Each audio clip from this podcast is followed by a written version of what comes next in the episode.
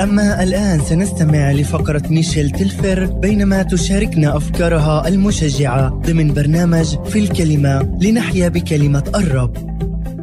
هناك قول قديم انتشر في أجزاء مختلفة من العالم وهو إن هبت ريح شرقية فهذا مؤشر سيء. وقد أصبح تعبير ريحا شرقية يستخدم للوصف والتعبير عن صعوبات الحياة وأسوأ مشاكلها. ومن المدهش أن الكتاب المقدس يوضح لنا بأن الرب نفسه قد يسمح بهبوب ريح شرقية في حياتنا وذلك من أجل أمور يود أن يعلمنا إياها. نعم قد تسمح عنايته أحيانا بأن نجتاز في عواصف وأن تهب حولنا رياح شرقية قوية لكنه يقصد بها خيرا لنا. نقرأ في سفر الخروج والأصحاح الرابع عشر عن قصة موسى والشعب العبري أثناء فترة العبودية في مصر. ويكمل إلى يوم خروجهم من هذه الأرض وتوجههم إلى أرض الموعد مكان الراحة والحرية. رغم أنه حدث مفرح إلا أن هذه الرحلة لم تخلو من المصاعب. فما إن ساروا قليلا حتى واجههم البحر الأحمر من أمام وجيوش فرعون لاحقتهم من خلف.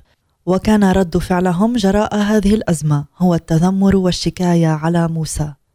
ألعله لا يوجد قبور في مصر حتى أصعدتنا لنموت هنا؟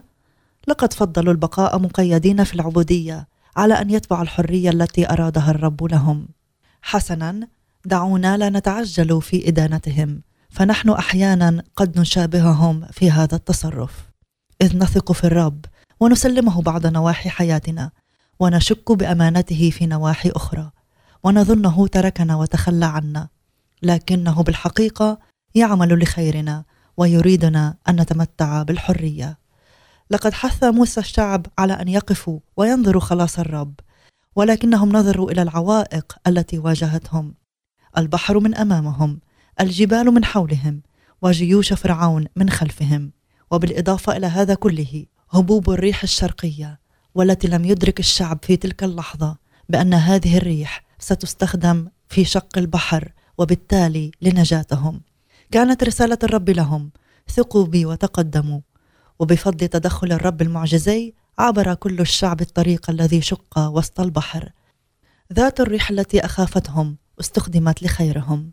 وما أن عبروا ووصلوا الجهة الأخرى رجعت المياه وأغرقت كل أعدائهم.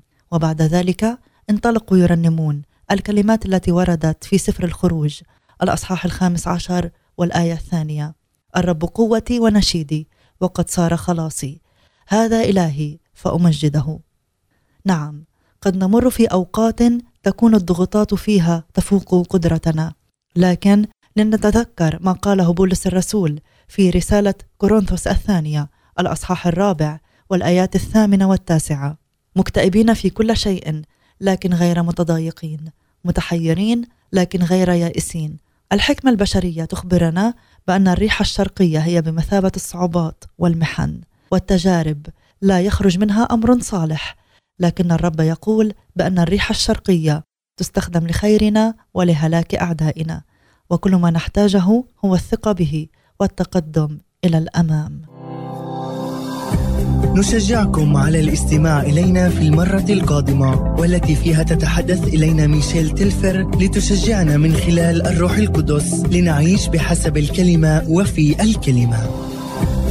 لمزيد من كلمات التشجيع زوروا الموقع الإلكتروني الخاص بميشيل intheword.com i n t h e w o r d.com